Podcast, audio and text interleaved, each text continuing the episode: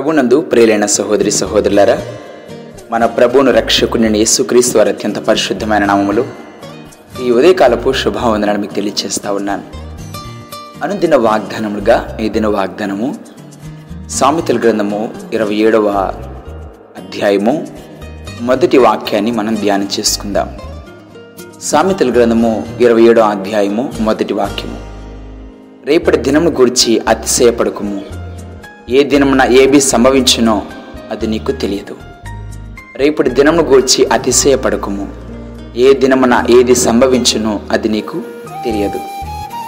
నా ప్రియ సహోదరి సహోదరులరా సలోమాన మహారాజు ఒక జ్ఞానయుక్తమైన మాటలు మనకు అందిస్తూ ఉన్నారు. మానవుడు తను కలిగి ఉన్న ధనాన్ని బట్టి లేకపోతే తను కలిగి ఉన్న జ్ఞానాన్ని బట్టి ఈ లోకంలో తను కలిగి ఉన్న ఐశ్వర్యాలను బట్టి అనేక మార్లు మాటిస్తూ ఉంటాడు. రేపటి దినాన నేను ఇలా చేస్తాను. రేపటి దినాన నేను అలా చేస్తాను. నేను ఎంతకైనా నేను చేయగలను అని అనేక మార్లు మానవుడు తను గర్వపడుతూ ఉంటాడు. అతిశయం అంటే ఒక విధంగా చెప్పాలంటే గర్వంతో కూడుకున్నదై ఉన్నదైందని మనం జ్ఞాపకం చేసుకోవాలి. అవును ఈ మానవుడంట తన కలిగి ఉన్న ఆస్తి అంతస్తుని బట్టి గర్వపడుతూ నేనేమైనా చేయగలను అని అనేక మార్లు తనకు తానే ఒక బింకములైన మాటలు మాట్లాడుతూ ఉంటాడు. గర్వంతో కూడిన మాటలు మాట్లాడుతూ ఉంటాడు. మీకు విధంగా చెప్పాలంటే డంబంతో కూడిన మాటలు మాట్లాడుతూ ఉంటాడు.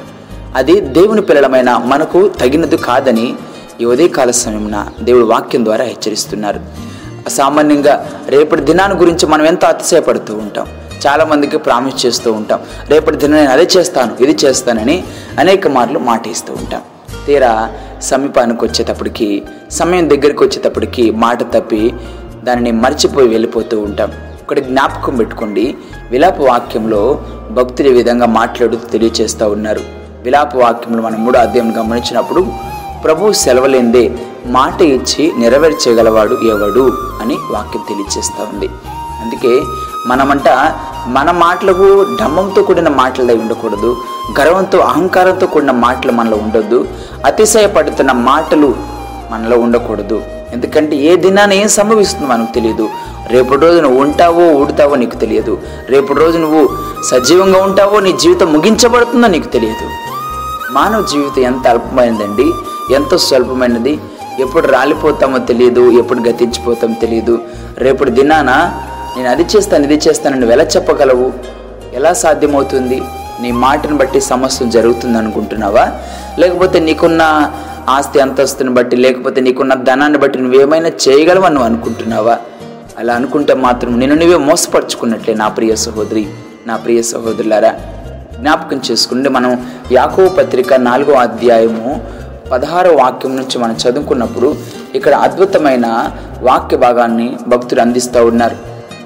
చూడండి యాకో పత్రిక నాలుగో అధ్యాయము పద్నాలుగు వాక్యమును. మన పదమూడు వాక్యం నుంచి మనం చదువుకుందాం. నేడైనను రేపైనను ఒకనొక పట్టణంకు వెళ్ళి అక్కడ ఒక సంవత్సరం నుండి వ్యాపారం చేసి లాభము సంపాదింతు రండిని చెప్పుకొని వారిలారా రేపేమీ సంభవించునో మీకు తెలియదు. మీ జీవనం ఏ పాటిది మీరు కొంతసేపు కనబడి అంతలోనే మాయమైపోవు. ఆవిరి వంటి వారే. చూడండి మనిషి బ్రతుకు ఎలాంటిదో ఇక్కడ చాలా స్పష్టంగా నిర్ధారణ అవుతూ ఉంది. అనేక మార్లు మనం అనుకున్న ఆలోచనలు ఇదే కదా? కొన్ని సమస్యలను బట్టి అయినా కానీ లేకపోతే కొన్ని ఆలోచనలు బట్టి మానవుడు తలకున్న ఆలోచన బట్టి కొన్ని ప్రాంతానికి వెళ్తాను అక్కడ ఒక సంవత్సర పాటు నేను పనిచేస్తాను సంపాదించి ఇక్కడికి వచ్చి నేను ఏదన్నా చేయగలను అని అనేక మార్లు మాట్లాడుతూ ఉంటాడు. రేపేమి సంభవిస్తుంది మనకు తెలియదు. మన జీవితం ఏ పాటిదంట కొంతసేపు కనబడి అంతలోనే మాయమయంబోబు ఆవిరి వంటి వారే అని మాట్లాడుతున్నారు. కనుక మన మాటలు ఎలా ఉండాలంటే ప్రభు చిత్తమైతే మనము బ్రతికి ఉండి ఇది అది చేతుమని చెప్పుకోనాలంట. దేవుని చిత్తం అనేది మన జీవితంలో మన తప్పనిసరిగా మన మాటలో కూడా ఉండాలి. దేవుని చిత్తం అయితే చేస్తాను ఎవరికైనా మాట ఇచ్చేటప్పుడు ఆ నేను చేసేస్తానండి అనే మాటలు ఎప్పుడు మాట్లాడకూడదు. ప్రభు చిత్తం అయితే దేవుని చిత్తం అయితే ఇది మనకు సాధ్యమవుతుందేమో. లేకపోతే ప్రభు చిత్తమైతే అయితే చేద్దాము అని చెప్పుకునే వారంగా ఉండాలి. ఇంతవరకు నేను చేసేస్తాను నేను ఏమైనా చేయగలనని నీకున్న డబ్బును బట్టి నీ జ్ఞానాన్ని బట్టి లేకపోతే నీకున్న తెలివిని బట్టి నీకున్న ఆస్తి అంతస్తుని బట్టి నీ ఉద్యోగాన్ని బట్టి నువ్వు విధంగా చెప్పుకుంటూ వచ్చావేమో. ఇప్పుడైతే మీరు మీ డంబముల యందు అతిశయపడుతున్నారు కదా. ఇట్టి అతిశయమంతయు చెడ్డది. ఇలాంటి గర్వం అనేది ఏమాత్రం మేలుకరమైంది కాదు. మానవుడు దేన్ని బట్టి అతిశయించాలంట. మనము వాక్యంలో గమనించినప్పుడు ఇర్మియా గ్రంథము తొమ్మిదో అధ్యాయము ఇరవై మూడో వాక్యమును గమనించినప్పుడు ఇక్కడ భక్తుడైన ఇర్మియా చాలా అద్భుతమైన వివరణ ఇస్తూ ఉన్నారు. ఇర్మియా గ్రంథము తొమ్మిదో అధ్యాయము ఇరవై మూడవ వాక్యం యహోవా ఇలాగూ సెలవిచ్చున్నాడు జ్ఞాని తన జ్ఞానం బట్టి సూర్యుడు తన శౌర్యమును బట్టి అతిశయింపకూడదు. ఐశ్వర్యవంతుడు తన ఐశ్వర్యను బట్టి అతిశయింపకూడదు. అతిశయించువాడు దేనిని బట్టి? అతిశయింపవలనగా భూమి మీద కృప చూపుచు నీతి న్యాయములను జరిగించున్న యహోవాను నేనైన గ్రహించి నన్ను పరిశీలనగా తెలుసుకున్నట్టును బట్టి అతిశయింపవలను. అట్టి వాటిలో నేను ఆనందించువాడినై ఉన్నానని యహోవా సెలవిచ్చున్నాడు నా ప్రియ సహోదరి పౌలు గారికి కూడా అనేక మార్లు నాకు ఇంత ఆయనకి చాలా జ్ఞానం ఉంది పౌలు గారికి. బైబిల్ గ్రంథంలో అత్యంత జ్ఞానవంతులను మనం ముగ్గురిని గమనిస్తూ ఉంటాం. మొట్టమొదటిగా సొలమన మహారాజు పాత నిబంధనలో సృష్టికర్త అయిన దేవుడు యేసుక్రీస్తు వారు అందరికంటే కూడా అపరిమితమైన జ్ఞానం కలిగిన వాడు ఆయన సర్వ జ్ఞానమునకు ఆయన అత్యంత జ్ఞాన సంపన్నుడై ఉన్నారు. రెండవదిగా మనము మనుషులలో గమనించినప్పుడు సొలమన మహారాజు ఏ విధంగా మొట్టమొదటి స్థానంలో రెండో రోజు పౌలు పౌలు గారు మనకి రెండవ స్థానంలో మనకు కనిపిస్తూ ఉంటారు. పౌలు గారికి చాలా జ్ఞానం ఉంది. చాలా జ్ఞానం ఉంది. ఎంతో భారమైన పరిచయం చేసినారు. పౌలు గారు మాట్లాడుతూ అంటారు అనేక మార్లు నాకుండా నాకుండవలసిన జ్ఞానాన్ని బట్టి నాకున్న తెలివిని బట్టి నేను అతిశయపడతా వచ్చాను. కానీ అది ఏమాత్రం మేలుకరమైంది కాదని నా శరీరంలో దేవుడు అనేక మార్లు గాయాన్ని బాధను దేవుడు కలుగు చేస్తూ వచ్చారని పౌలు గారు మాట్లాడుతున్నారు. చూడండి రెండవ కొరింతి పత్రిక పదకొండవ అధ్యాయంలో మనము జ్ఞాపకం చేసుకున్నప్పుడు వాక్యం విధంగా తెలియచేస్తూ ఉంది. పౌలు గారు అంటున్నారు అతిశయపడవలసి ఉంటే నేను నా బలహీనత విషయమైన సంగతులను గురించి అతిశయపడుదును అంటున్నాడు. ఎవరైనా బలహీనతల గురించి అతిశయపడతారా? మీకు అర్థమవుతుందా ఈ మాట? నీకేమన్నా లోపం ఉంటే నీకేమన్నా బలహీనత ఉంటే లేకపోతే నీకేమన్నా అంగ వైకల్యం ఉంటే లేకపోతే నువ్వు నీకు బలహీనుడుగా ఉంటే వాటిని బట్టి నువ్వు గర్వంగా హ్యాపీగా ఫీల్ అవుతావా? సంతోషంగా ఉంటావా? వాటిని బట్టి నువ్వు అతిశయిస్తావా? మానవుడు అతిశయించడు కదా? పౌలు గారు కూడా మాట్లాడుతూ పన్నెండో అధ్యాయము ఏడు వాక్యంలో నాకు కలిగిన ప్రత్యక్షతలు బహు విశేషంగా ఉన్నందున నేను అత్యధికంగా హెచ్చిపోకుండా నిమిత్తము. నాకు శరీరంలో ఒక ముళ్ళు నేను అత్యధికంగా హెచ్చిపోకుండా నిమిత్తము. నన్ను నలగొట్టకు నలగొట్టుటకు సాతనికు దూతగా ఉంచబడను. అది నా ఎద్దు నుండి తొలగిపోవాలని దాని విషయమై ముమ్మారు ప్రభును వేడుకుంటుని. అందుకు నా కృప నీకు చాలును. బలహీనతలెందు నా శక్తి పరిపూర్ణమగుచున్నదని ఆయన నాతో చెప్పాను. నా ప్రియ సహోదరి పౌరు గారు అంటారు కాగా క్రీస్తు శక్తి నా మీద నిలిచిండు నిమిత్తము విశేషంగా నా బలహీనతలేందే బహు సంతోషంగా అతిశయపడుదును. నేను ఎప్పుడు బలహీనున్నో అప్పుడే బలవంతుడిని. గనుక క్రీస్తు నిమిత్తము నాకు కలిగిన బలహీనతల్లోనూ ఇబ్బందుల్లోనూ నిందలలోను ఇబ్బందుల్లోను హింసలలోను ఉపద్రవములలోనూ నేను సంతోషించుచున్నాను అంటున్నారు. నా ప్రియ సహోదరి నా ప్రియ సహోదరులారా అతిశయం గురించి దేవుడు ఉదయకాల సమయం మాట్లాడుతున్నారు. నువ్వు వేటి విషయం అతిశయపడుతున్నావు? ఒక్కసారి నేను నువ్వు జ్ఞాపకం చేసుకో. రేపటి దినాన అది చేస్తాను ఇది చేస్తానని తొందరపడి మాటలు క్రైస్తవ జీవితంలో దేవుని పిల్లమని చెప్పుకుంటున్న మన బ్రతుకులో అలాంటి మాటలు ఉండకూడదని దేవుడు ఉదయకాల సమయం మాట్లాడుతున్నారు.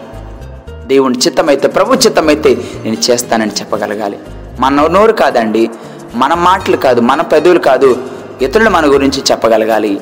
ఇతరుల గురి మన గురించి మాట్లాడగలం మన గురించి మనము గొప్పలు పోయే పరిస్థితులు ఎప్పుడూ తీసుకో మనం చేసుకోకూడదు. అది ఏమాత్రం కూడా క్రైస్తవులకు తగింది కాదు.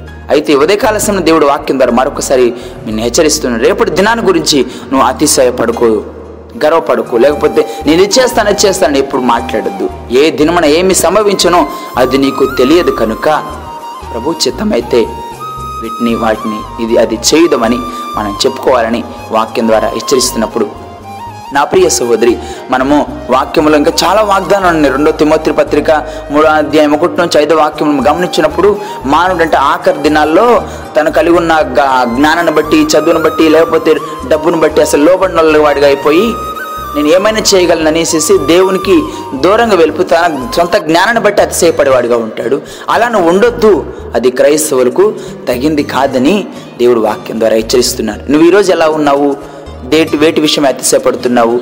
నీ జ్ఞానాన్ని బట్టి నీ తెలివిని బట్టి లేకపోతే నీకున్న ఆస్తిని బట్టి అంతస్తుని బట్టి నీ చదువుని బట్టి నీ ఉద్యోగాన్ని బట్టి నువ్వు అతిశయపడుతున్నావేమో? అనేక మార్లు అనేక మందికి నువ్వు ప్రమాణం చేసావు కదా అది చేస్తాను ఇది చేస్తానని తొందరపడి ఇక నుంచి మాట్లాడకుండా దేవుని చిత్తమైతే వాటిని చేయడానికి మనం ముందుకెళ్ళాలని ఇతరులతో నువ్వు చెప్పగలిగినప్పుడు నువ్వు ఎంతగా దేవుని మీద ఆధారపడుతున్నావు ఎంతగా నువ్వు దేవుని ప్రేమిస్తున్నావు ఎంతగా నువ్వు దేవుని చిత్తానికి లోపడుతున్నావో ఎంతగా దేవుని పట్ల నువ్వు వినయ విధేయతలు కలిగి ఉంటున్నావో నీ భక్తి జీవితాన్ని బట్టి నీ మాటను బట్టి ఇతరులు కూడా తెలుసుకుంటారు. అనేకులు దేవుని వైపు తిరగడానికి గొప్ప ఆదర్శంగా నువ్వు నిలబడగలవు. అట్టి కృప దేవుడిదే కాలశ్రమను మనకు అనుగ్రహించునుగాక. ఆమెను. ప్రార్థన చేసుకుందాం. ప్రార్థన. కృపాసత్య సంపూర్ణుడా మా ప్రియ పరలోకపు తండ్రి. నాయనా మీ ఘనమైన శ్రేష్టమైన పాదాలకు వేలాది వందనాలు స్థుతులు స్తోత్రాలయ్యా. మానవులముగా మేము అనేక మార్లు మాకున్న తెలివితేటలను బట్టి అయినా మాకున్న జ్ఞానాన్ని బట్టి సంపదలను బట్టి మేము గర్వపడుతూ అతిశయపడుతూ మేము ఏది చేస్తాం అది చేస్తామని అనేక మార్లు రేపటి దినాన మేము ఏమైనా చేయగలమని నైనా వ్యర్థమైన మాటలు అనేక మార్లు మాట్లాడి ఉన్నాం. దయతో క్షమించండి. నైనా మేము అతిశయం అనేది మా జీవితంలో ఉండకూడదని నేనా మాకున్న జ్ఞానాన్ని బట్టి మేము అతిశయపడకూడదని పౌలు గారు ఏ విధంగా మాట్లాడుతున్నారు? నా బలహీనతలో కూడా నేను అతిశయపడతానన్నారు. నేను ఎంతగా బలహీనుడు అవుతాను వాటి బట్టి నేను అతిశయపడతాను. ఎందుకంటే నేను ఎప్పుడు బలహీనున్నో అప్పుడే బలవంతుని అంటున్నాడు. నాయన మేము వేటి విషయం అతిశయపడాలంటే నాయన మిమ్మల్ని బట్టి మేము అతిశయపడాలి. నాయన మీరు మా జీవితంలో కలిగి ఉన్న దాన్ని బట్టి మేము అతిశయపడాలి.